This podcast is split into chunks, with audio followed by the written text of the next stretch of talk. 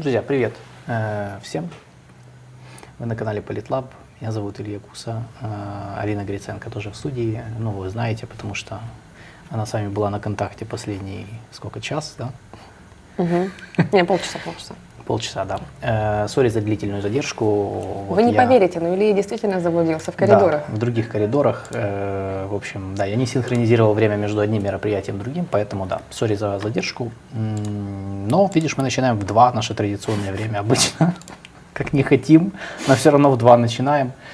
Сегодняшний эфир называется «Геополитика коридоров». Как раз, я же говорю, просто вот прям. Значит, с коридорами мы сегодня поговорим про коридоры, про транспортно-экономические коридоры, логистику и как они влияют на международные отношения и на межгосударственные отношения. Почему мы взяли эту тему? Конечно же, мы привязываемся к событию, которое произошло на... Боже, когда это было? Недели 3 назад, наверное. Я сейчас про Сомали и Эфиопию. Okay. Вот, да. Я так себе привязка, 3 недели прошло. Ну смотри, это из категории тех тем, которые у нас никогда... Вечные, да, да. Которые, во-первых, вечные, во-вторых, все равно у нас, скорее всего, об этом узнали вот сейчас, потому что у нас никто об этом не сообщал. Поэтому мы ничего не потеряли, на самом деле. Считайте, что это произошло вот-вот. У нас, как всегда, ничего не писали, да? Не про Эфиопию. Не-не-не. Я же поэтому и говорю, что это вообще беспроигрышная тема. Так, значит, что произошло? Эфиопия подписала соглашение с Сомалилендом. Сомалиленд — это непризнанная часть Сомали, как бы, по сути, самопровозглашенное государство, и у них есть выход к морю, у Эфиопии нет выхода к морю. Эфиопия всегда хотела получить выход к морю, и вот они придумали, как это сделать. Они подписали соглашение с непризнанным Сомалилендом о доступе к их портам на 30 лет или, короче, надолго. Это вызвало закономерно очень негативную реакцию со стороны центрального правительства в Сомали, потому что, ну, как бы очевидно, они сказали: эй, почему вы подписываете соглашение с нашими, по сути, ну, с сепаратистами в их понимании. И дошло до серьезной эскалации, то есть сомалийские власти даже говорили, что мы готовы воевать за эту территорию и так далее. Вот. И мы с Алиной решили, что очень хороший повод поговорить вообще о том, во-первых, подоплеке этого всего, потому что, понятное дело, что такие вещи, они не происходят просто так. Подписание договора было явно связано с региональной борьбой за морскую логистику в регионе, в районе Африканского рога и на Ближнем Востоке, за которую обостряется борьба последние лет 5-7, наверное, может даже дольше, смотря там какую страну брать. То есть Эфиопия один из ключевых игроков, потому что, как я сказал, страна не имеет доступа к морю, и, в общем-то, им, конечно, очень хочется усилить свои возможности по экспансии на внешние рынки. Но я бы даже сказал, что здесь больше интересна игра Эмиратов, потому что вообще, ну, Эфиопия имеет очень тесные отношения с Объединенными Арабскими Эмиратами, а Объединенные Арабские Эмираты сейчас один из ключевых игроков в этой битве за логистику. Учитывая, ну, мы сейчас об этом поговорим, я сейчас как бы так дал затравку, потому что про Эмираты мы сейчас к ним еще вернемся, когда будем рассказывать, что у них вообще есть в регионе. Вот, и сразу после этого события Турция подписывает соглашение уже с Сомали, о соглашении в области безопасности, по которому Турция, в общем-то, выводит на новый уровень отношения с Сомали, и, в общем-то, в договоре написано, что они могут защищать Сомали, там вместе с ними работать над противодействием внешним угрозам. Многие расценили это соглашение как раз турецко-сомалийское, как в противовес соглашению Эфиопии и Сомалиленда, да, то есть как бы Турция в этом плане играет в противовес Эфиопии, потому что Турция тоже имеет свой интерес в доступе к морской логистики на побережье Красного моря, вот, и в Сомали включая. Вот. Это все выводит нас на разговор о вообще том, что сейчас у нас с транспортно-экономическими коридорами, какие существуют в регионе и вообще по миру. Почему за них такая ожесточенная борьба? Зачем вообще это нужно странам? И какие сейчас проекты на слуху, то есть какие проекты сейчас развиваются активнее всего, ну а соответственно, куда вбухиваются как можно больше всего ресурсов.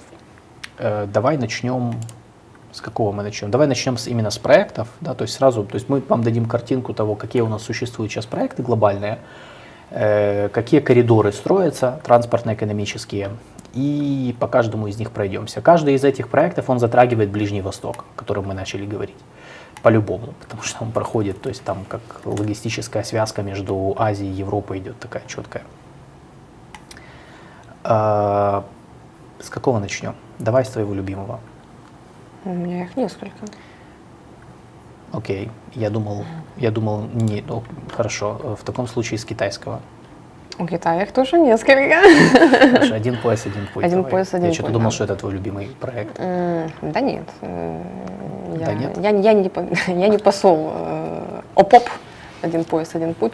ОПОП? ОПОП. Так его называешь? Хорошо. Ну, не я. Это, в принципе, все называют для сокращения, потому что пока ты выговоришь один пояс. Я не слышал раньше. ОПОП, да. ОПОШ. Один пояс, один шлях. А, окей, окей. Вот. Да. ОПОП – глобальный вообще проект, масштабный, предполагающий несколько различных транспортных маршрутов, не только сухопутный, но и морской в том числе. И современный морской, так называемый, вообще как бы это морской шелковый путь. МШП. МШП. Подожди, разве морской шелковый путь не является частью один пояс, один путь? Ну, как бы... не совсем. Да, поясни это, чтобы не было… Ну, ОПОП – это сухопутные коридоры. Только сухопутные. Часть из которых идут в обход Российской Федерации. И это транспортные пути, транспортные коридоры, соединяющие Китай, собственно, с Европой через Центральную Азию, Турцию. Один из этих маршрутов... У нас есть карта. Сейчас найду. Один из этих маршрутов предполагает соединение Стамбула, Москвы, а потом Роттердама. Но я всегда говорю о том, что Москву можно в этой... Это вот эта, да. Вот эта карта? Да. Да. А ты не видишь отсюда? Да. В общем, ну, сухопутный коридор здесь видно. Из Сиана он идет через Центральную Азию, вот Душанбе, столица Таджикистана. Затем Стамбул, который здесь, в принципе, ну, немножко здесь не попадает, плохо обозначен, но вообще в идеале тут должен быть включен Стамбул. То есть ветка уходит в Турцию, Стамбул, непосредственно, да. А потом уже из Стамбула в Москву и, соответственно, конечно... по нашей территории получается. Ну, судя по этой карте. Да. В принципе, да. Смотри, это из Стамбула в Москву. В это актуальная карта? Потому что оно остается актуальным по сей день, то есть они же не меняют составляющие ОПОП кардинально, они пока не знают, что с этим делать, учитывая санкции, учитывая изоляцию России от Европы и так далее. И конечной точкой является Роттердам. Ну, конечной или начальной, как угодно. Я всегда говорю о том, что Москву в этом уравнении легко поменять можно на Киев, и ничего особо не потеряется, на самом деле, наоборот даже. И есть, собственно, морской шелковый путь, он как бы является, ну, что-то вроде второй частью, потому что ОПОП воспринимается очень часто как некий такой глобальный проект, масштабный, инфраструктурный, о развитии инфраструктуры не только сухопутной, но и морской. То есть можно считать его как часть одного пояса пути, если мы это воспринимаем как нечто более такое масштабное, глобальное. Один пояс, один путь можно рассматривать чисто как сухопутный проект. Но, в общем, давайте вернем эту карту. Там будет показано, собственно, морской этот путь из Фуджоу. Вот он заходит, ну, это один из вариантов в Ханой. Соответственно, Джакарта, Калькутта индийская, Шри-Ланка, затем Найроби. Но здесь может находиться также и Джибути, Суэцкий канал. Афины, либо порт Пирей в Греции. Я думаю, да, все в курсе этой истории о том, что китайцы, по-моему, взяли в аренду порт Пирей, как в случае и с Хамбатотой шри-ланкийской на 100 лет, по-моему, намучена очень большой срок. Вот, собственно, тоже Греция является такими морскими вратами в Европу для Китая. Это один из вариантов морского шелкового пути, и он основан на вот тех вот традиционных исторических маршрутах, которые существовали в древности, в средневековье, китайские мореплаватели, которые раньше использовали. Но есть еще другой вариант морского шелкового пути. Он условно называется нитью жемчуга. Это не термин, который придумали китайцы, это термин, который придумали индийские, американские аналитики, международники, которые, в общем-то, внимательно исследуют телодвижение Китая и различные инициативы. Я сейчас скажу, какая это карта, а лучше найду ее заново. Нет, ты не скажи, они просто у меня все в одном месте, просто тут много карт, потому что да, мы сегодня его будем бомбить картами, чтобы... Там, по-моему, ее нет. Окей, «Нить жемчуга» — это проект, который предполагает обустройство различных инфраструктурных объектов, портов и так далее, китайцами, естественно, вдоль, получается, побережья всего Индийского океана. Это включает в себя, в первую очередь, территорию Юго-Восточной Азии, например, Мьянму. Это включает в себя путь из Мьянмы в Шри-Ланку, уже упомянутый мною порт Хамбантота, который китайцы взяли в аренду несколько лет назад, на 100 лет. Вот, замечательная эта карта, которую я очень люблю, которая весьма понятно, почему. И затем следующий пунктом является Мальдивы, Мале, столица Мальдив, и потом это все уходит в Аравийское море, на Ближний Восток и в Африку в том числе.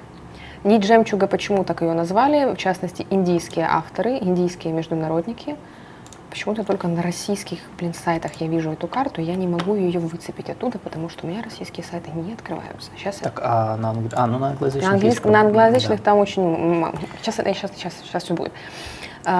Нить жемчуга, почему такое название? Это придумали в первую очередь индийские аналитики. Почему? Потому что нить жемчуга, в общем-то, все эти инфраструктурные объекты, как бы в обход идут Индии, непосредственно окружают Индию и выглядят как некая вот такая нить жемчуга, как жемчужное ожерелье, которое удушает и берет Индию за горло фактически. Поэтому такое вот интересное название индийские аналитики и придумали.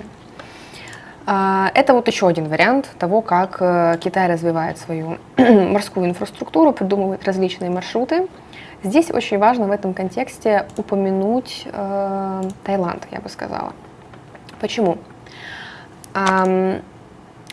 Одной из задач этой нити жемчуга, почему вообще Китай начал развивать именно такой маршрут, почему, например, Мьянма и порт Кьяукпью является ключевой составляющей этого маршрута, задача Китая состоит в том, чтобы облегчить транспортировку нефти и нефтепродуктов в Китай. Для того, чтобы обойти Малакский пролив. Малакский пролив, который, да, находится в Сингапуре. Покажи граф эту седьмую, то, что я скинул под номером 7. Там все сейчас, да, вот. Это... Красным, да, получается? Да, да. Ту синюю линию сейчас. Ой, отлично. Пока... Здесь как раз есть то, что я хочу рассказать про Таиланд. Вот, видишь, я прям видел, посмотрел в будущее. Да. Вот. Малакский пролив, который выходит в Южно-Китайское море, собственно, и ведет к Китаю, как здесь видно на этой карте. Для Китая зависимость от поставок через Малакский пролив называется проблемой, где даже китайские аналитики и истеблишмент придумали название для этой проблемы, «Малакская дилемма» она так называется. 90% всех поставок идет через Малакский пролив и через Южно-Китайское море. Учитывая, что Малакский пролив находится в Сингапуре, который является американским союзником, где находится американская военная база, небольшая, но тем не менее, для Китая, там, если я не ошибаюсь, то ширина Малакского пролива в самом узком месте составляет 2,5 километра. Это делает его очень привлекательным объектом для пиратов, в том числе, с чем борются очень успешно и Сингапур, и Индонезия, и все близлежащие страны. Но для Китая сохраняется угроза, что если перекрыть в какой-то момент Малакский пролив, обрушится энергетическая безопасность целой страны. Поэтому Китай пытается найти обходные пути, как облегчить транспортировку и обезопасить транспортировку нефти и нефтепродуктов. Одним из вариантов является, собственно, Мьянма и порт Кьяукпью, который они развивают уже много лет, да, то есть чтобы, например, нефть из Ближнего Востока шла через Мальдивы, через Шри-Ланку и в Мьянму, а затем уже сухопутным путем, транзитом в Южный Китай и дальше по назначению. Еще одним вариантом, как разрешить Малакскую дилемму, является Таиланд. В частности, проект так называемого Тайского канала, либо канала через перешеек Кра. Китай очень активно продавливает эту идею уже много лет. Это планируемый, он еще не строится, планируемый судоходный канал через перешеек Кра на юге Таиланда. Опять-таки, его основная задача – это сокращение морского пути из Восточной в Южную Азию в обход Малакского пролива. По всем расчетам, это супервыгодный проект, который и будет и дешевле сделает транспортировку, и быстрее это все будет, и опять-таки снимается угроза блокады Малакского пролива. В общем, супер идея, но в Бангкоке пока скептически относятся к этой мысли, потому что это является угрозой суверенитету в некотором роде, то есть это серьезно увеличивает присутствие Китая в стране, к чему Бангкок, даже предыдущее правительство военной хунты, по сути, военных, не было к этому готово. Поэтому, плюс еще там есть ряд экологических проблем, поэтому развитие этого проекта задерживается, тормозится, ну и в ближайшее время, я думаю, что даже при нынешнем демократическом, каким бы оно ни было, правительстве, вряд ли будет дан ход и зеленый свет этому проекту. Но это один из вариантов. Покажи карту под номером 10, чтобы мы посмотрели. То есть это то, что Алина сейчас описывала, но теперь визуализировано. Это вот канал, тайский канал, проект тайского канала, так называемый. То есть видите, красной пунктирной линии, вот, то есть это синий, это традиционный. Их там есть, кстати, несколько вариантов, где конкретно рыть этот перешеек. Дима, я скинула вот карту, вот эту последнюю. Сейчас, подожди, давай по этой закончим, потом вот следующую. Этот, окей, хорошо, да. Хорошо, да. Ты видишь, да? Да, я вижу. Это один из вариантов, насколько... Да, это один из вариантов, да. То есть вот эта синяя линия, это их нынешний маршрут, да, да, вот то, что... Через Малакский пролив, Сингапур. И красная линия, это вот отхождение, то есть это то, что они хотят сделать. Да, то есть, там, где они хотят прорыть канал, да, и просто через Таиланд, по сути, минуя Малакский пролив. Но смотри, я в таких вообще проектах, во-первых, это большой проект, прорыть канал, это, ну... Они даже не могут определиться, где. Дим, покажи, пожалуйста, вот эту карту последнюю. Вторую, я тебе покажу. Сейчас, я скинула только что. Только что, скинула. Вот. Тут изображено аж 4 варианта, где конкретно рыть этот перешеек, где конкретно рыть этот путь, сделать, по сути, из него, ну, аналог Панамского канала, сколько... Да, но смотри, я так понял, во-первых, а есть расчеты, сколько это стоит? Потому что, ну, есть. Это, ну, то есть, раз это такой, смотри, ты говоришь, это классный проект, но, насколько я понимаю, против него выступают в Таиланде по политическим чисто причинам. Экологическим, в том числе. И экологии, потому что рыть канал, ну, это... Ну, это нанести ущерб. Предугадать, предсказать действительные последствия для почвы, эрозии и так далее довольно сложно. Поэтому экологически. Это главный аргумент тайских властей или все-таки просто...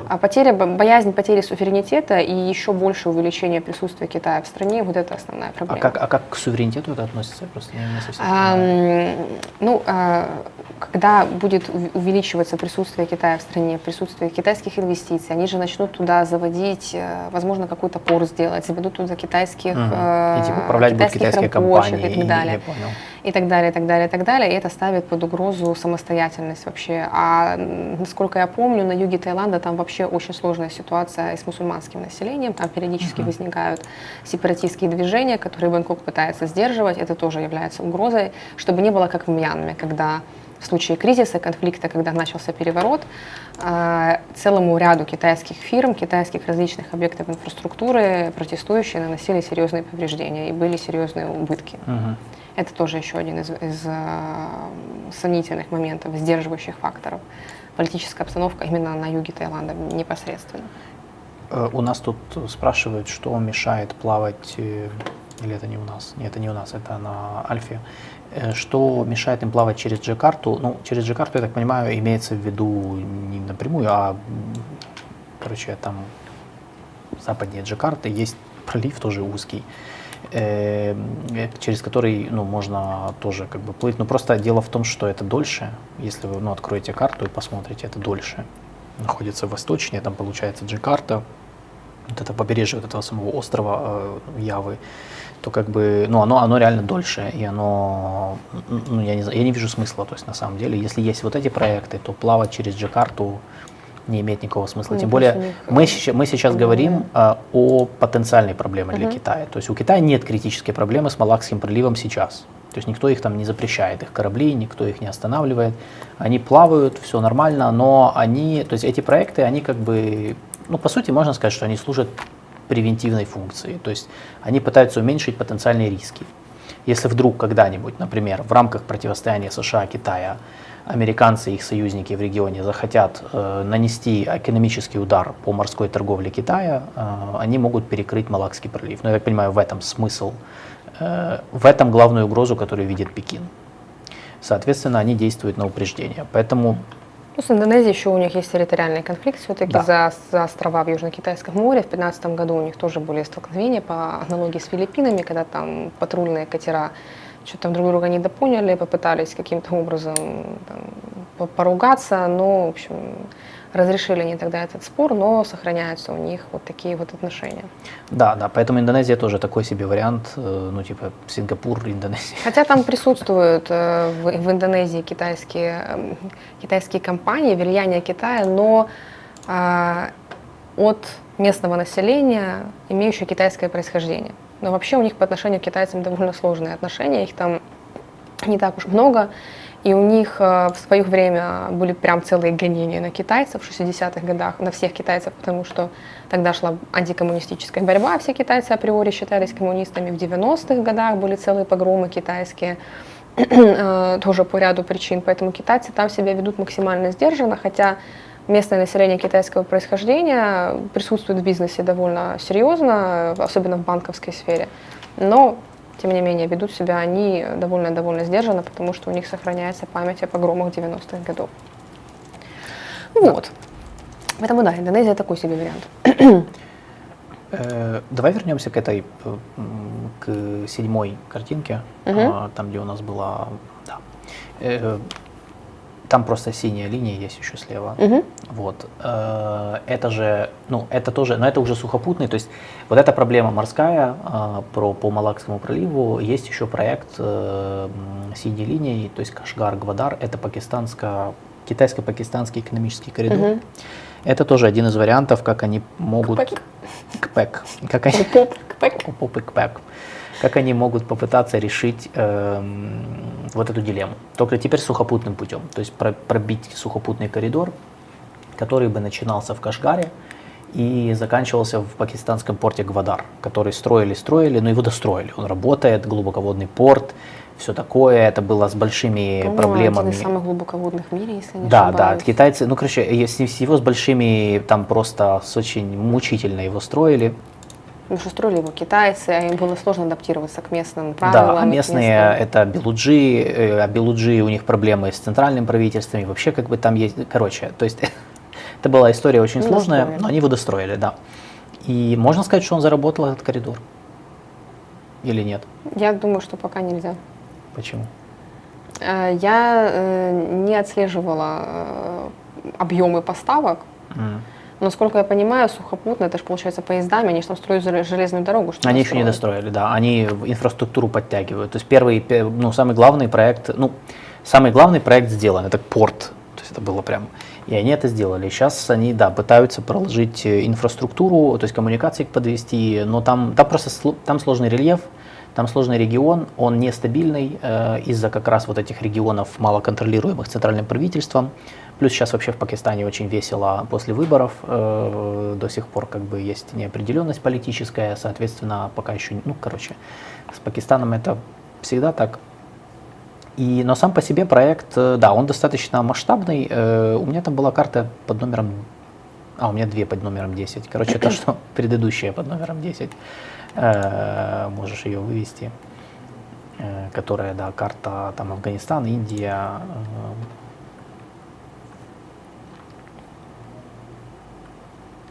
Дима. Прием. Карта под номером 10. Карта 10, только предыдущая 10. Там у меня просто две. Да, вот это, спасибо. Вот, это просто ближе. Типа мы зум-ин сделали китайско-пакистанского коридора. То есть он достаточно масштабный. Тут, я же говорю, вот тут проблема. Тут просто очень хорошо видна вот эта вся проблема этого коридора, что начинается наверху в Китае. идет через Гилгит-Балтистан, а Гилгит-Балтистан — это регион, который, ну, оспариваемый, я не знаю, наверное, оспариваемый до сих пор, хотя, ну, короче, это... Это же этот регион, зона племен? Зона племен не, она чуть-чуть, зона племен чуть-чуть западнее, но да, это вот, ну то есть, во-первых, гористая местность же, правильно? Гористая, да, там много гористой местности, Гилгит-Балтистан, потом, если все хорошо и проходишь его дальше, огибая Кашмир. Да, огибая Кашмир, понятно, потому что Кашмир — спорная территория до сих пор, значит, через Исламабад, столицу, центральные районы, и вот так вот на юг до, ну и тут несколько веток, одна вот Гвадар выходит, вторая в порт Карачи. Но это все как бы, то есть получается, тебе нужно подвести коммуникации через, ну, почти через всю территорию Пакистана. И это, ну, это квест, который требует огромных ресурсов, огромных капиталовложений, ну и, конечно, хоть какой-то уверенности политической. Ну, с Пакистаном это сложно, потому что страна имеет историю постоянных политических качелей. Ну, пока они конфликтуют с Индией, эта тема вечная, они всегда могут рассчитывать на Китай, и там уже, в принципе, присутствие его довольно... Да. Вот. Да, поэтому это тоже один из вариантов коридоров китайского. У китайского варианта только уже сухопутным путем решить Малакскую дилемму. Вот. Это по один пояс, один путь, правильно? Ну да, морской шелковый путь, один пояс, один путь, его можно рассматривать по-разному. Да, есть еще и другой шелковый путь, полярный или ледовый. Полярный — это вот название, которое активно используется в китайских источниках и в американских, англоязычных, назовем это так. А ледовый шелковый путь, да, вот это, кстати, вот ОПОП весь. Это весь один всевозможный, путь, да. В том числе и полярный шелковый путь, который в российских источниках называется ледовым. Потому что через Северный Ледовитый океан, наверное. Полярный, ну, да. Я не знаю, окей, без разницы. Да, то есть вот красная линия как раз показывает вот этот вот путь. Ну, я не знаю, многие говорили о том, что вот этот путь через Арктику, он типа выгоднее, он короче. Да, так и говорят, он короче. Там ну, есть... на карте не видно, что он короче, но... Да, видимо... На карте Россия полмира занимает, поэтому не, ну, это да. Же, ты же знаешь, что это за карта. Ледовый шелковый путь, это, в общем, важный компонент, на самом деле, и логическое продолжение реализации ОПОП. Очень важный навигационный канал, соединяет континенты, в перспективе даже можно будет подтянуть и Канаду туда, к Роттердаму, потому что ведь арктический путь делится на северо-западный, это как раз вот побережье Канады, и северо-восточный, это побережье Российской Федерации.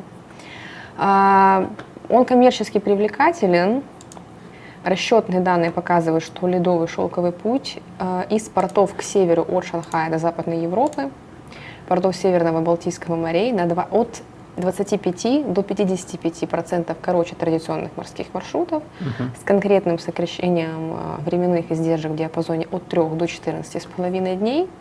По расчетам, ежегодная экономия на расходах на морские перевозки для международной торговли составит от 53 до 127 миллиардов долларов ежедневная, ежегодная экономия. В случае, если же проход по маршруту требует какого-то ледокольного обслуживания, то прибыль от судоходства по арктическому маршруту составляет в среднем на 56% выше, чем по традиционному маршруту. А когда ледокольные услуги не требуются, то прибыль судоходства на арктических маршрутах в среднем примерно на 105% выше, и при этом исключается фактор пиратства. Слишком холодно там и сложно по льдам заниматься пиратством. Поэтому да, по расчетам полярный шелковый путь действительно довольно выгодное мероприятие. Именно поэтому Китаю так нужна Россия. Да, Дима нам подсказывает, почему. Почему карта, да. Может казаться, что полярный шелковый путь не короче. На самом деле короче, да. Да, короче, да. Эффект карт. На самом деле разных. Ну так есть. Да, но две проблемы возникают с этим проектом. Проблема номер один, очевидная, льды. Нужен ледокол, у китайцев нет. Только у россиян. Где-то не нужен. Ну смотри, только у россиян, ну это надо, ну то есть получать. Ну поэтому россияне очень активно заинтересованы в этом проекте, они много говорят про этот проект, понятно. У них есть свой Северный морской путь. Этот Северный морской путь не предполагает Китай вообще. Это из Европы в Россию вдоль, получается, северного побережья. Но ты знаешь, в условиях нынешних санкций и вообще всей истории он будет предполагать Китай, потому что по-другому, иначе зачем? Ну да. Ну, как бы все это нужно. Но да, есть проблема, то есть это глобальное потепление, оно-то, конечно, потепление, но не до такой степени, чтобы там сейчас все свободно могли плавать, как хотели. То есть все еще можно пользоваться лаком для волос. Да. И рушить озоновый слой дальше. Да, пока можно. Вот. А там хоть потоп через 300-500 лет. Вот, значит, и вторая проблема – это то, что это все-таки дорого.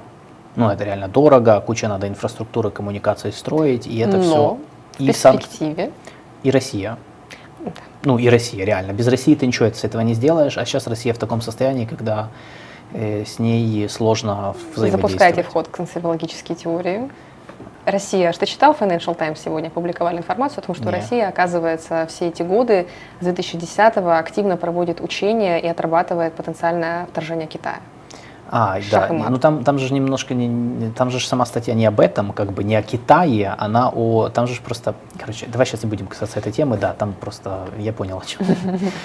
Это, знаешь, мне нравится, это просто тот случай, кстати, классный кейс, когда ты берешь статью и акцентируешь. И выкручиваешь из нее, да? Нет, ты просто акцентируешь, это расставляешь акценты, то есть там из этой статьи можно сделать несколько новостей очень разного характера, типа, смотря на какой, ну, на какой аспект ты поставишь акцент.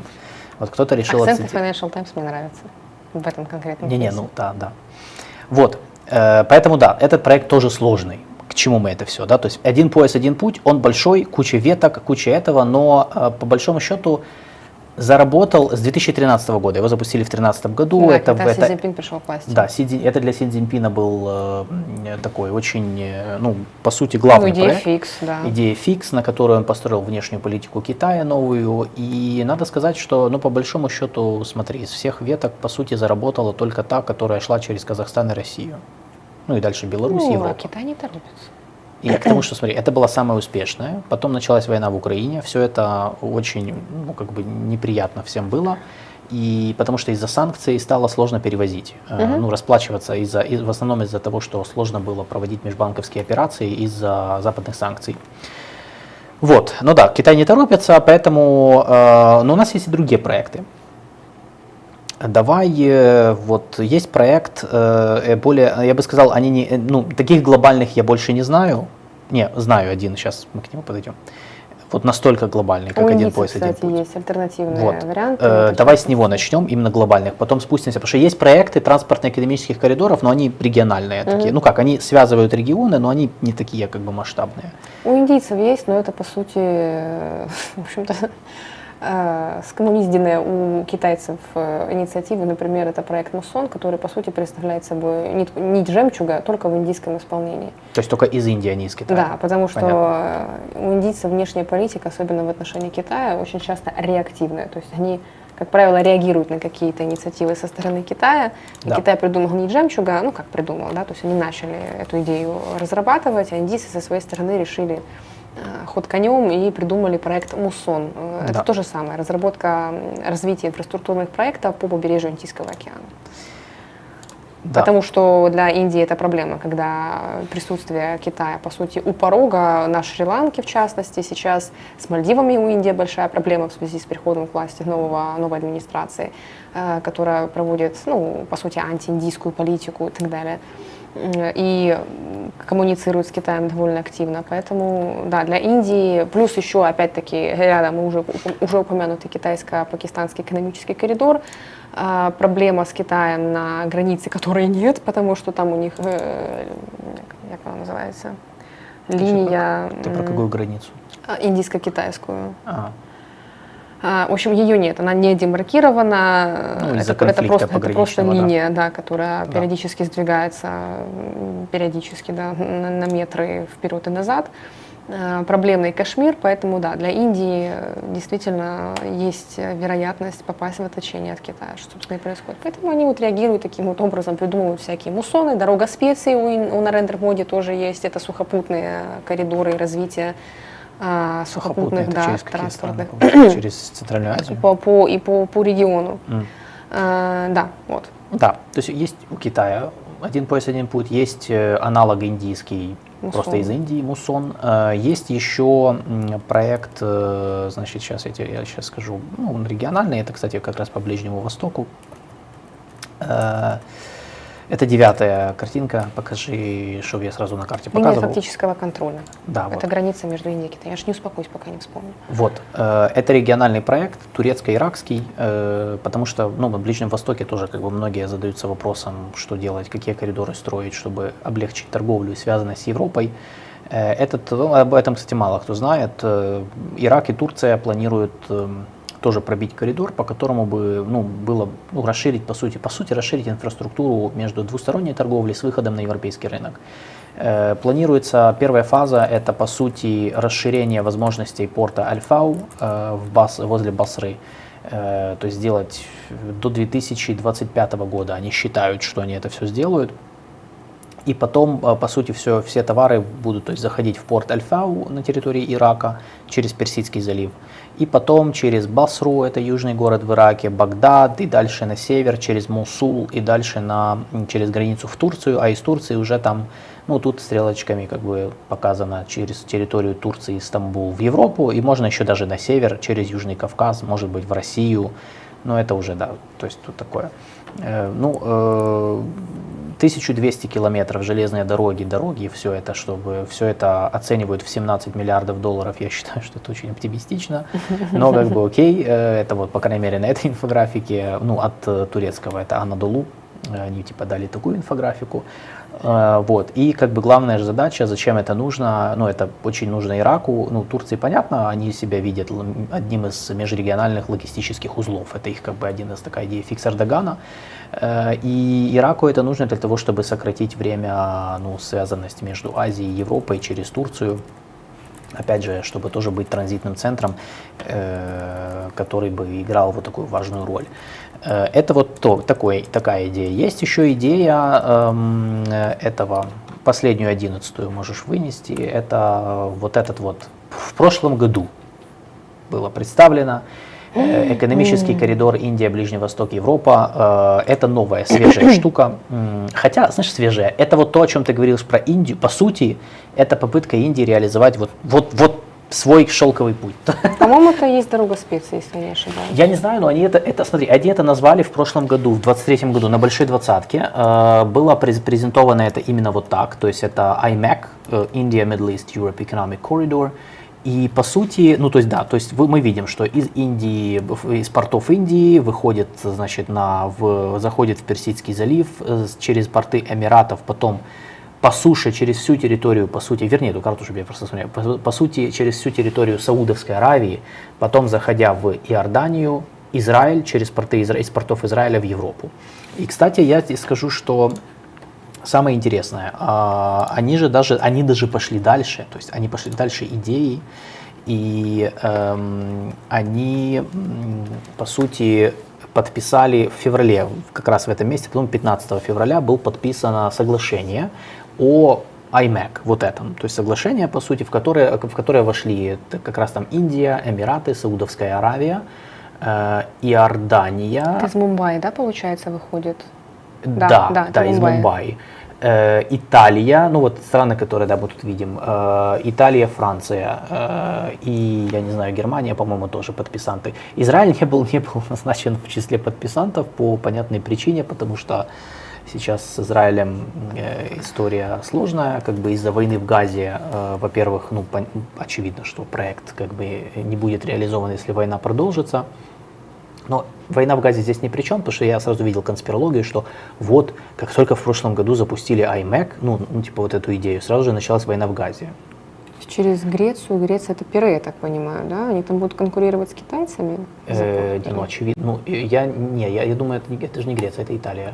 Не, перед, там где кораблик. Там где кораблик, да, это через Грецию. Скорее всего. Получается, опять Пирей. Получается, будет махач за город. Скорее всего. Тут странная карта. Я сейчас подскажу тебе точно, как оно видится. Пирей. Я нашла. Все. Да. Конкуренция. Смотри, это ж Китай, это ж китайская. Это индийцы. Не придумали ничего нового. Просто. Нет, смотри, они конкуренты с Китаем, тут понятно. Так вот, по Израилю. Израиль не был упомянут по причине, что это сейчас токсично для арабов, и, ну, понятное дело, они не будут, потому что это будет странно сейчас в разгар войны в Газе упоминать, что они подписывают соглашение, ну, точнее, подписывают под проектом, в котором участвует Израиль. Но я бы на это сейчас не обращал внимания, потому что, ну, этот проект долгосрочный, то есть это не на ближайшую прям месяц, и понятное дело, что его реализация будет точно так же, как всех остальных коридоров, займет время, соответственно, к тому моменту война в Газе может и перестать быть каким-то фактором. Будем смотреть. Тоже, то есть интересный проект на самом деле, который индийцы сейчас проталкивают. И еще есть еще много проектов по развитию действующей инфраструктуры транскаспийской. Ну, просто через Каспийское море перевалка грузов. То есть там ничего нового не предлагается, просто расширить существующую. И была еще когда-то инициатива ЕС, она называлась Global Gateway. Значит, я 21-го года, по-моему, до войны.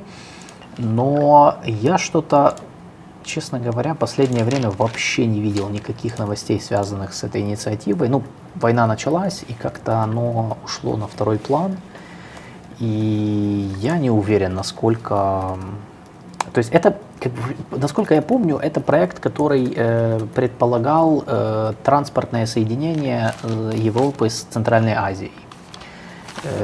И я думаю, что просто, да, сейчас он, понятно, может быть не на часе из-за войны России в Украине, но есть такой проект, короче, от него никто не отказывался в любом случае. Вот. Значит, это те коридоры, которые есть.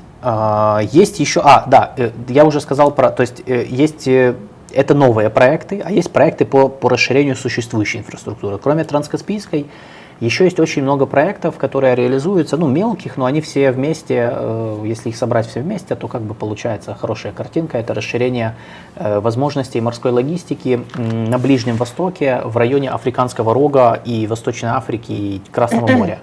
То, что сейчас блокируется хуситами, я сейчас даже, наверное, скину, покажу на карте, чтобы это было легче воспринимать. Значит, и мне в этом плане, мне вот в этих проектах, как раз в районе Красного моря, мне интересны, сейчас, вот эту вот я скину под номером 13, секундочку, сори. Мне интересна тут позиция, как раз это то, о чем мы сейчас начали говорить, то есть мы вот начали разговор с скажем, Сомали и Эфиопии. И это как раз касается непосредственно касается Красного моря, Африканского рога. Вы вот это можете, да, вы вывести вот эту карту, я покажу. Это карта Ближнего Востока, можете как бы себе открыть любую карту Ближнего Востока.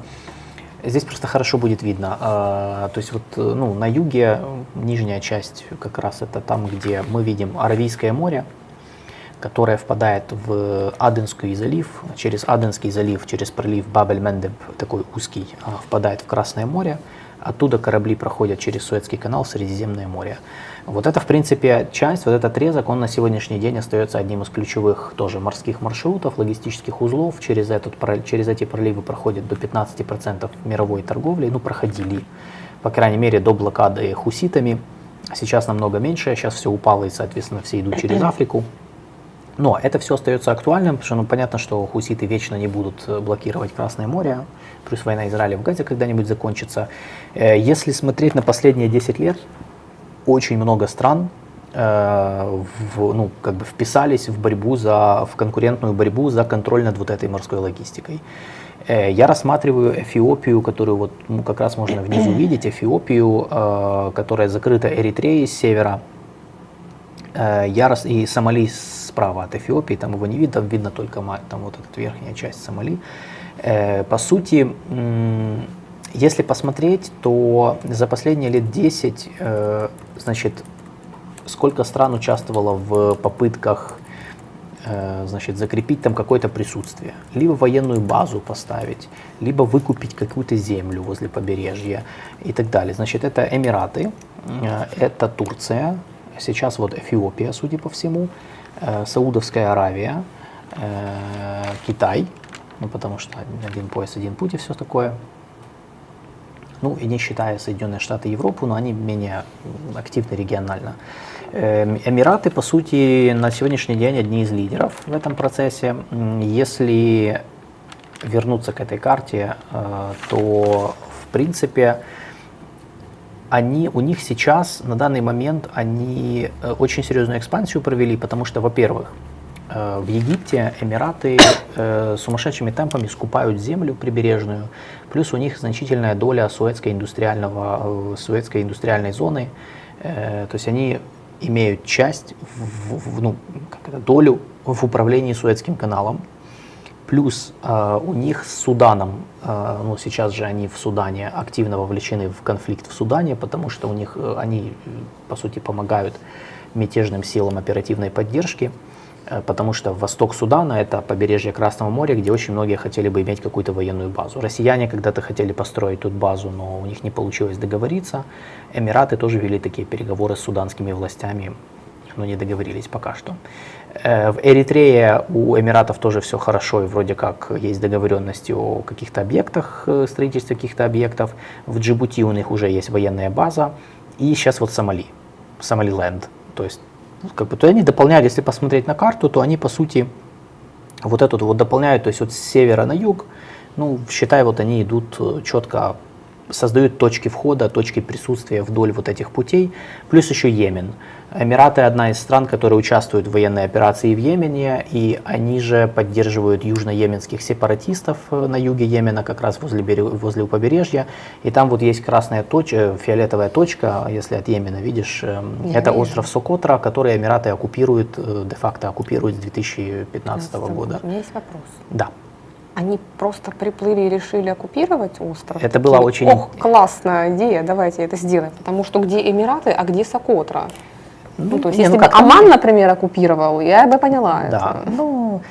Это интересная история, которая, Эмираты в 2015 году, когда начиналась операция в Йемене, Саудовская Аравия, которая ее инициировала, они собрали коалицию арабских государств для того, чтобы подавить восстание хуситов. В эту коалицию вошли, кроме Саудовской Аравии, Эмираты, Бахрейн, Египет, Судан, и даже Пакистан в какой-то там степени участвовал. По-моему, все. То есть, по сути, это аравийские монархии, большая их часть, во главе с Саудовской Аравией. Они туда вторглись, 8 лет воевались с хуситами, ничего не смогли сделать. За это время поотваливались часть этих коалиций, то есть в какой-то момент Египет перестал участвовать в этом всем, пакистанцы отказались от этого. То есть остались Саудовская Аравия с Эмиратами, которые смогли закрепиться на юге.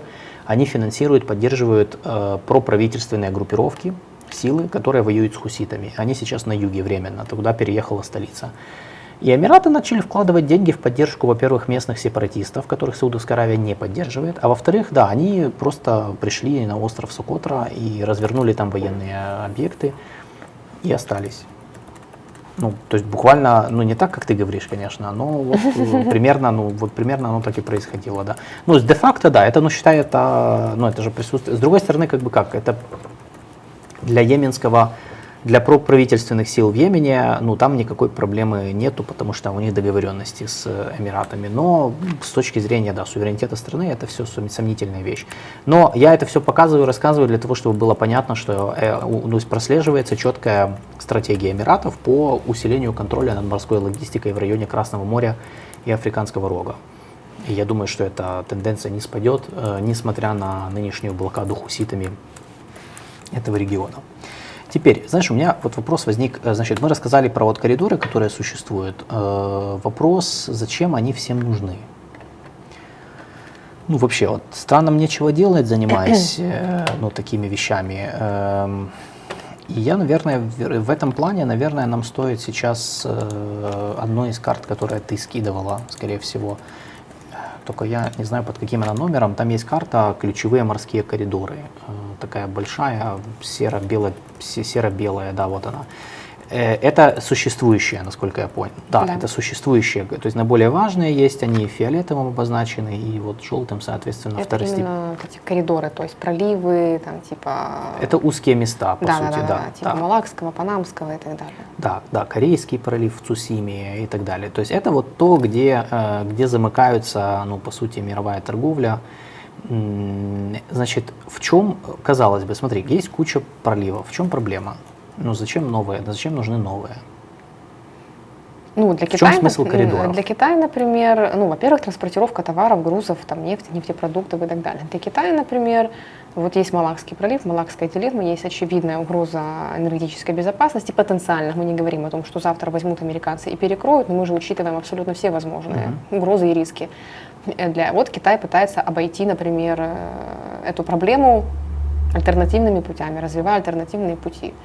Говоря про северные пути, здесь попытка для Китая, во-первых, ну, сэкономить в перспективе, да, то есть понятно, что для начала нужно вбухать туда кучу денег и ресурсов, и времени, и усилий, и науки, и так далее, но в перспективе это, скорее всего, окупится.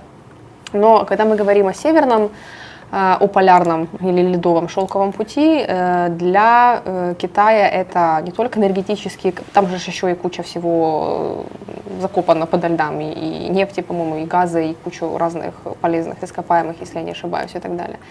То есть какая-то коммерческая привлекательность маршрутов, суть которой состоит в целесообразности судоходства, при наличии безопасности кораблей, то есть при минимальных рисках, угрозы от пиратства и так далее.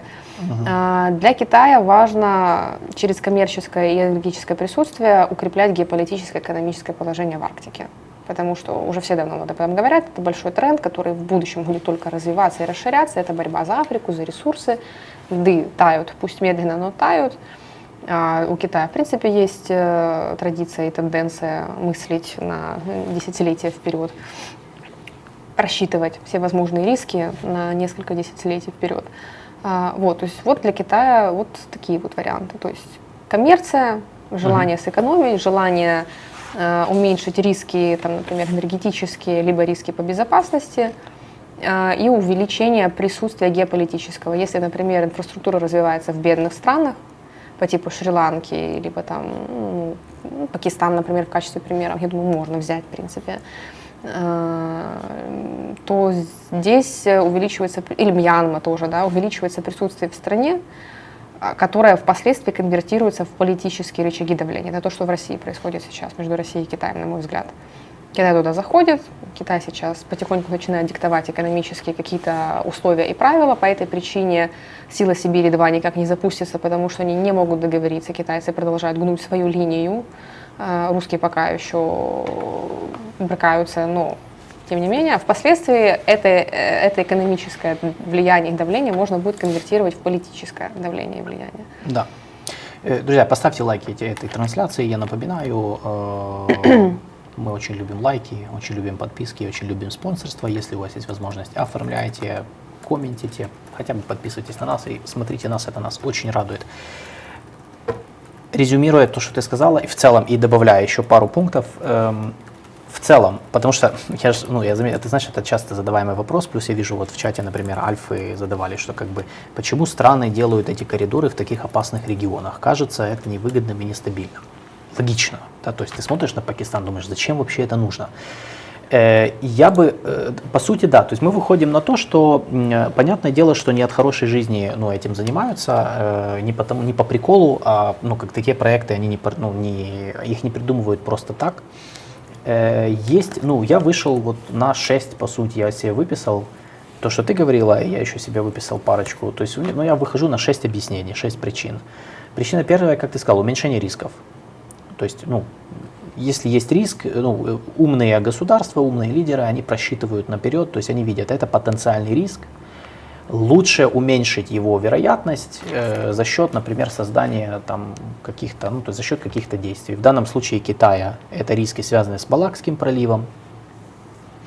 В случае, кстати, с Россией это все риски, связанные с возможностями перекрытия логистических узлов на суше, которые у них есть с Европой. Да, например, им же тоже хочется уменьшать определенные риски в условиях, в логике противостояния с Западом. В случае с Эмиратами, Саудовской Аравией и всеми остальными, это риски, связанные с, опять же, Ираном и Персидским заливом, его уязвимостью, потому что есть, Иран может тоже, например, взять, перекрыть Персидский залив, может, Ормузский пролив, в частности, там совсем там не надо много усилий прикладывать. Понятно, что это и они по себе ударят, и по многим другим, но такой риск существует. Вторая причина – безальтернативность, то есть когда ты привязан к одному варианту, это хорошо, конечно, но это не очень, это не радует. То есть ты, по сути, безопасно, это зависимость. Это зависимость, да. То есть критическая зависимость, это всегда угроза, это всегда проблема, которую нужно ликвидировать. Опять же, в умных государствах именно это так. Там Украина, например, не всегда была умной в этой логике, и у нас критическая зависимость, ее игнорировали. Европа в плане зависимости от Китая спохватилась. Вот. Да, то есть, с Россией то же самое. Да, с Европой же та же была история с энергетикой и энергетическим союзом с Россией, когда они спохватились, они же тоже спохватились достаточно поздно, и это привело к тому, что они вынуждены тратить больше на диверсификацию, если бы они начали это делать раньше. То есть безальтернативность – это причина, которая толкает многие страны на придумывание проектов. Даже если они кажутся нестабильными, опасными, какими-то безумными, неважно. Да, то есть это в принципе.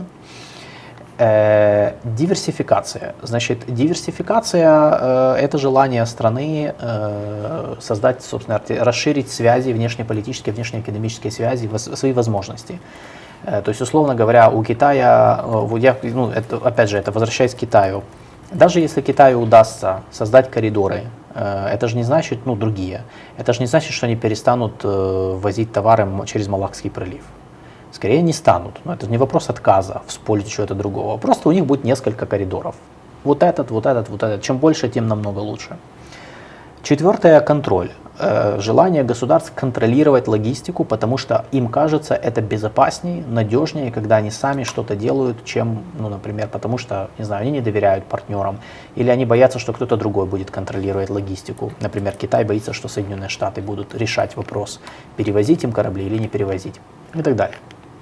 Турция по истории всегда ревностно относилась к проливам Босфор и Дарданеллы. Почему? Потому что они контролируют, они управляют ситуацией. Когда ты в управляющей позиции, это всегда лучше. И плюс это действительно то, о чем ты говорила, это помогает поднять статус, эту субъектность, назовем это так, да, то есть как я контролирую эту ситуацию, этим можно играть в том числе. Пятое, заработок, бабло. Чем больше коридоров, тем ты больше товаров экспортируешь, тем на твой товар есть спрос, ты зарабатываешь деньги, все очень просто, понятно, да. И последняя экспансия. Коридоры позволяют создавать точки входа в регионы, где вы их прокладываете. То есть это экономическая, инфраструктурная экспансия, за которой идет финансовая, политическая, возможно, военная, если разворачивается присутствие и так далее. Опять же, тоже достаточно базовый момент, но у нас часто об этом забывают. Это, конечно же, не значит, что все коридоры, которые страны предлагают, они там предполагают захват, завоевание территории, конечно же, нет. Это также не предполагает, что все коридоры, они обязательно приведут к тому, что вас поработят. Некоторые остаются экономическими проектами, поскольку политически, например, они не могут расширить. То есть это же все дальше уже зависит от реализации. Но это потенциальная точка входа, то есть это потенциальное усиление своего влияния, если не политического, то экономического, что преследуют все страны. Для любых государств, особенно амбициозных, это очень, это как бы база, да? То есть надо проводить экспансию для того, чтобы увеличивать свои позиции на международной арене, свой статус, свое восприятие своего могущества в мире и таким образом цементировать какую-то свою роль в системе международных отношений, более активную, более интересную. Поэтому это, в принципе, то, чем можно объяснить все эти проекты. Опять же, посмотрим, какие из них. То есть это все долгая перспектива. Единственное, знаешь, чего мы не коснулись? Вот мы столько карт просмотрели, и на всех картах Украина не фигурирует. Практически на всех. Почему? Ну, у нас же реально хорошее транзитное положение. Вот особенно меня интересует китайский. Потому что, я напомню, просто многие не знают или забыли уже, что в 2013 году, когда пояс и путь запускался, мы же тоже были подписантами. У нас подписано с Китаем до сих пор, оно же подписано стратегическое соглашение об участии в инициативе «Один пояс, один путь». Но, по-моему, если я не ошибаюсь, ничего не, особо никаких проектов реализовано в рамках этой инициативы не было. Зачем, если есть Россия? А зачем сами изначально подписывать было? Мне кажется, Украина всегда выгоднее была. Но Украина всегда выгоднее была, чем Россия. Плюс там же был вопрос диверсификации. То есть один маршрут через Россию, но можно же было... Потому что я помню, китайцы еще до войны, до 2014 года, были разговоры, что им были очень интересны крымские порты. Ну, если бы все было нормально в Черном море и Россия не оккупировала Крым, то в принципе, там же очень удобная как раз, очень удобная ветка. Ветку можно было бросить через крымские порты дальше в Европу, из Турции, например. Я думаю, это можно объяснить чисто двусторонними отношениями Китая и России.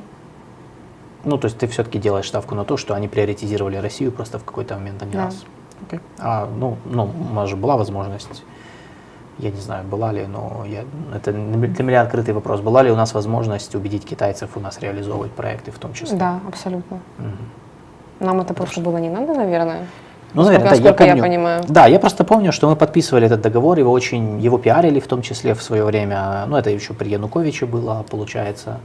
И в последующие годы, кстати, и в правительстве Яценюка что-то подписывали, если я правильно уже не помню. Но да, до реализации не доходило нормальной. То есть у нас, я просто думаю, что да, в этом плане мы в коридорах, получается, мы в коридорах сейчас не участвуем активно. Печалька. Дезули. Что? Дезули. Ничего. В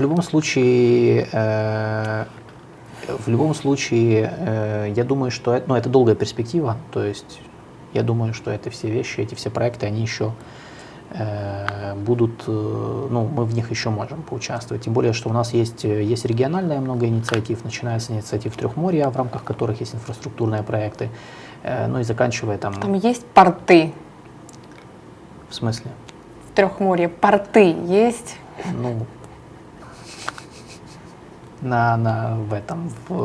Когда выходят на Балканы, по-моему, уже что там предполагают, да, выход в Средиземное море. Порты? Конечно. Я еще 150 раз это повторю. Повтори. Поэтому, да, Украина просто, мы в какой-то момент, у нас был шанс по китайским проектам, были возможности. У нас остается шанс по инициативе трех морей, в принципе, если этим заниматься серьезно в течение нескольких лет следующих. То есть это, я думаю, средняя долгосрочная перспектива. У нас есть шансы по проекту «Новый Суэц» через Южный Кавказ, который там, это типа часть север-юг, аналог. А у нас много чего есть, много перспектив. Да. Осталось только войну закончить. Да. Никто не будет инвестировать в инфраструктурные проекты в Украине. Долгосрочные до тех пор, пока есть угроза их разрушения моментального. Да. Одно дело донаты условно от Японии, например, или обещания в послевоенном восстановлении, но это не действительно восприятие Украины в качестве серьезного инвестиционного партнера и так далее. Да. Поменять Москву в ОПОП на Киев, я думаю, это всегда будет можно, особенно сейчас. Особенно после окончания войны, с началом послевоенного восстановления. Кстати, мне кажется, что эта карта одних из первых, потому что, видишь, там как раз через Черное море и через Украину идет. Я просто не вижу отсюда. Не через Украину, это через Стамбул и через... Она просто немножко кривая. Да, она немножко кривая. Через Стамбул и через Москву, потом Роттердам. Все пути ведут в Роттердам. И, кстати, Северный путь тоже самое, начинается в Роттердаме. Или заканчивается в Роттердаме тоже. Получается, если из Китая, то заканчивается, да. Шанхай, да, и в Роттердам через Россию. Поэтому поменять на Киев или на что-нибудь другое в Украине, я думаю, здесь вообще нет никакой проблемы. Да, поэтому распаковывая геополитика коридоров, распаковывая, эту наше название нашего эфира, геополитика коридоров, это, кстати, коридоры, это прям чистая геополитика. У нас очень злоупотребляют термином геополитика, Да, ты знаешь, это наша любимая тема. Геополитика всего. Да, да, геополитика всего. Все, что связано с международкой, называют геополитикой, геополитические события. Ну, заменяют просто иногда внешнюю политику, например. Да, говорят, поэтому у страны сложная геополитика. Ну, в смысле? Да, геополитика это реально, это как бы объяснение, оно непосредственно по названию связано с географией, с географическим расположением страны и тем, как это влияет на политические расклады. Поэтому вот эти коридоры, это геоэкономика, даже я бы сказал больше, чем, и геополитика в плане, что, конечно, политические факторы там присутствуют, потому что очень многое отстраивается от географии, понятно, мы никуда ее не денем, поэтому все исходят из этого. Поэтому, да, геополитика коридоров, она остается актуальной, более того, несмотря на все войны, все нестабильности, все конфликты, мы видим, что они развиваются, то есть появляются новые идеи, развиваются старые, какие-то менее успешные, какие-то более успешные, причем часто у нас недооценивают то, что кстати, все проекты, про которые мы говорили, они же, это не то, что, знаешь, турецко-иракский коридор, вот тот транспортный, он же с 2010 года. То есть с 2010 года о нем говорят, и только в прошлом году Эрдоган начал о нем снова говорить. То есть, считайте, эти проекты, они почему долгосрочные? Потому что, поскольку очень много факторов влияют на них, очень сложно их реализовать, технически, финансово, политически, они могут растягиваться на десятки лет. Я, кстати, думаю, что по этой причине китайский шелковый путь, один пояс, один путь, как угодно назвать, это надолго, причем я думаю, что надолго, неважно, то есть даже если они не реализуют все, Си Цзиньпин уйдет, придет кто-то другой, я думаю, что это все равно останется, эта идея как идея. Да. Потому что банально, это реально будет длиться очень долго. То есть неважно даже, потому что мы же видим вот эти качели, банально, когда китайцы пытались реализовать часть проектов пояса пути на территории Малайзии, они же сначала их начали реализовать, потом там сменилось правительство, они сказали, нет, давайте пересматривать китайские проекты. И, по-моему, с Филиппинами та же история, потому что инвестиции китайские, все от них шарахаются, потому что боятся. Особенно сейчас. Да, особенно сейчас, потому что боятся, что... раньше боялись, что это кабала, они такие условия навязывают, что ты потом не... очень часто это так. Понятно, что чем беднее страна и меньше, тем жестче условия. Да. Естественно. Мне просто кажется, что не только Китай этим занимается. Да. Да, но Китай плохой. Все плохие. Но это логика чисто. Причем, знаешь, смотрите, это логика капиталиста. То есть абсолютно не коммуниста. Чем беднее страна, тем ты навязываешь ей, пользуясь асимметричностью отношений, ты навязываешь ей лучше, выгоднее себе условия и хуже ей, для того, чтобы затянуть в кабалу, естественно. И для многих раньше было, сейчас еще добавился политический фактор санкций. Боятся, что санкции, что Штаты введут санкции, поэтому... Поэтому через территорию, отвечая на вопрос в Альфе, через территорию Украины, кроме Трехморья, существуют ли проекты коридоров, пока нет, не существует. Таких, чтобы целостных нам представили, нет. Плюс, учитывайте фактор войны, сейчас мало кто вообще что-то представляет по Украине, никто не хочет этим заниматься из-за войны, поэтому только мы можем это делать. То есть Украина может инициировать на долгую перспективу, говорить, вот наша долгая перспектива, не привязываясь обязательно к войне, мы бы хотели, это только нас. В данный момент только мы способны инициировать какие-то вопросы, а не ждать, пока появится проект с участием Украины. Сам по себе он не появится. Поэтому... к сожалению, так. То есть времена, когда нам могли что-то предложить, они уже прошли. Нам предлагали, мы чаще не пользовались, чем пользовались этими возможностями. Так что... Да, поэтому геополитика коридоров с нами останется на очень долгое время. Все эти коридоры, они, никуда не денутся. Более того, мы сейчас будем смотреть, как... Я думаю, что ключевое, зачем надо следить, это Ближний Восток, то, что сейчас там будет, потому что это ключевое, сейчас там очень много активничают. Ближний Восток как транзитный регион между Азией и Европой, и Китай, конечно, один пояс, один путь, и Индия, в которую сейчас будут, скорее всего, вкладывать. Я что-то думаю, что будут вкладывать в то, чтобы Индию усиливать в противовес Китаю. Да, если я не ошибаюсь, Норвегия... Франция, по-моему, готова инвестировать в дорогу специй и развивать инфраструктуру в Индии, поэтому да, Индия себя сейчас очень хорошо чувствует, я думаю, в ближайшее время будет. Моди, да. Я делаю ставку на то, что Моди выиграет эти выборы. Да. И в ближайшие 5 лет, я думаю, у них прям семимильными шагами будет развиваться инфраструктура, инвестиции будут привлекаться на фоне конфронтации с Китаем и стабильными отношениями со Штатами. Я думаю, да.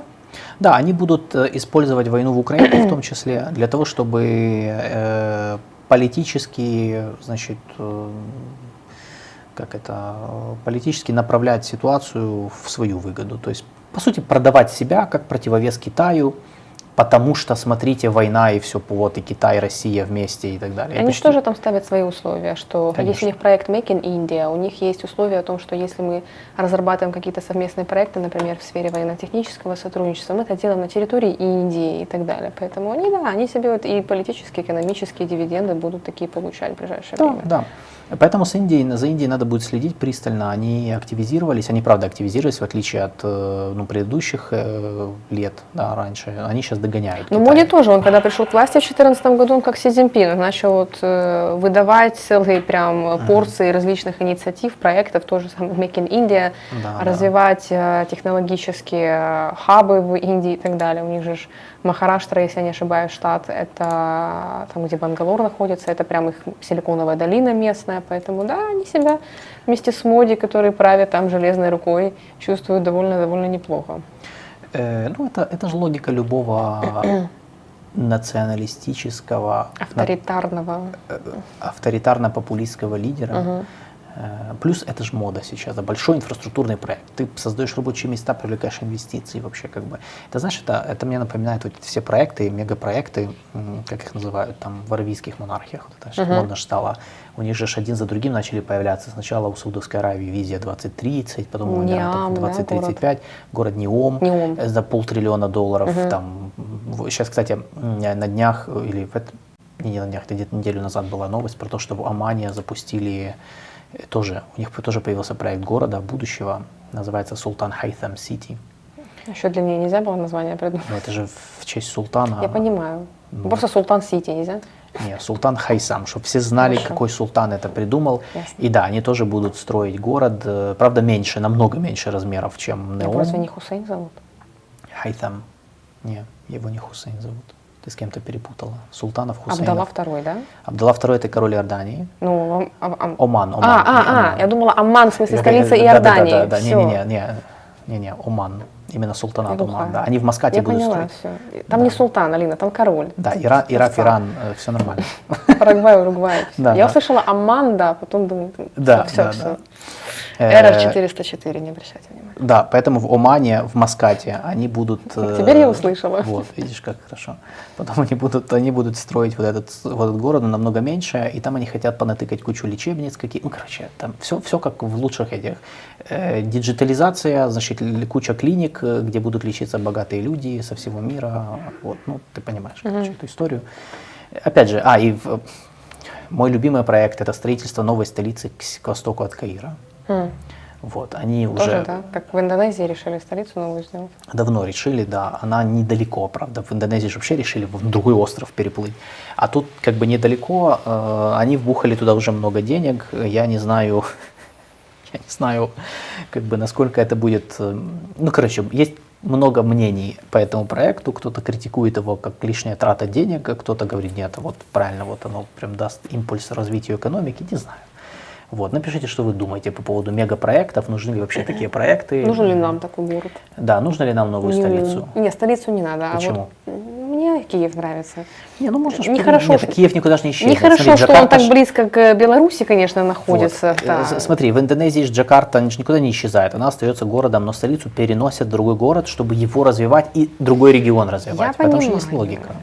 Я понимаю. Будет как с этим, с Нейпиду. Построили форпост, крепость, где никого нет.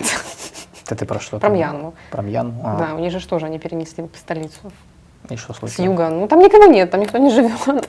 Там реально, там огромные широкие дороги на 10 полос, которые больше похожи на взлетно-посадочные полосы. И там просто пусто. Ну, потому что такие, как ты, наверное, сидели и такие, мы не хотим, нам здесь нравится, мы хотим переезжать. Никто же не просит переезжать. Правильно. Я, например, как киевлянин, конечно, никуда не уеду, но, не знаю, это, я понимаю логику проекта, да, то есть ты как бы переносишь центр тяжести в другой регион, давая импульс ему развиваться. Может быть, Украине это нужно. Давайте в Полтаву перенесем столицу. Я не против. Я очень люблю этот город. Давайте. Вот. Мы на полтовские корни. Вот. У меня их нет, но очень прикольный город. Вот. Ну да, с Киевом проблема, что он как-то чуток близковато, как оказалось. Чем надо было бы. Можно придумать. Дима не будет против, Кременчук можно. Я бы сделала вдоль Днепра вот такой неом большой. Я бы сделала, да. Будь у меня $1,5 триллиона. Да, это интересно. Это, как видишь, когда есть ресурсы, появляются инициативы, появляются по причинам, мы их сказали. То есть это же все, оно же не на пустом месте. Есть какие-то причины, люди вот считают, что это поможет заработать какие-то баллы. Поэтому да, напишите, что вы думаете, вот реально Украине стоит об этом в долгой перспективе. Пожалуйста, не привязывайтесь к войне, значите комментарии, на часе у нас война. Представьте, что через 10 лет войны нет, и мы там начинаем развиваться. Вот ты махнул 10 лет, подожди. Ну, я говорю, вот, я не говорю, 10 лет война идет. Через 10 лет вот войны нет.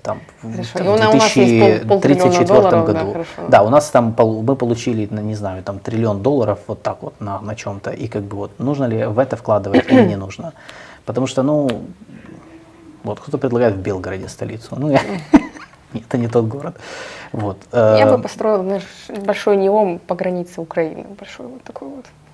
Как такую стену в этом, где-то где это было. Стену у нас уже строили. Нет, не такую, как строил Яценюк, а нормальную, как в «Игре престолов». Огромную, да, только сделать из этого большой неом такой. Да, ну это уже мы ударились в популизм. Как мы, почему? Хорошая мысль, как по мне. Слушай, стены, как показывают, стены ни на что не влияют. С точки зрения безопасности, если честно, это же... такое. Ну, укреплять границу надо, но не только таким образом. Вот, поэтому, да, мегапроекты это, я вообще думаю, что этот тренд будет, ну, во многих можно сделать сразу 3 столицы, да, как в ЮАР? Ну, можно так, да, как в ЮАР, кстати, да, и как в Бразилии, там тоже разъединены административные здания, ну, в общем, да, поэтому, да, сейчас мы будем заканчивать.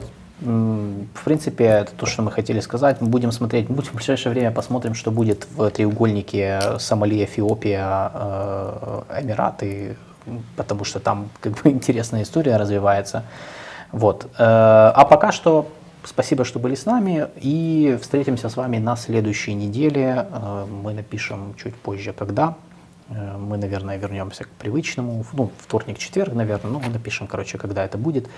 Поставьте лайки этой трансляции, оставляйте комментарии. В описании под этим видео есть все ссылки, которые вас могут заинтересовать, то есть наши тематические, наши, короче, соцсети. Подписывайтесь на канал Политлаб, по возможности оформляйте спонсорство, пишите в комментариях, если вы считаете, что есть тема, которая вас интересует, мы их все рассматриваем. Если у нас будет свободное время, мы можем организовать эфир по одной из этих тем. Мы уже, я знаю, мы долго какие-то темы уже обещаем. Все будет. Вот, просто это все не так легко, как кажется. Вот. И всем спасибо, хорошего дня и до следующей недели. Всем пока.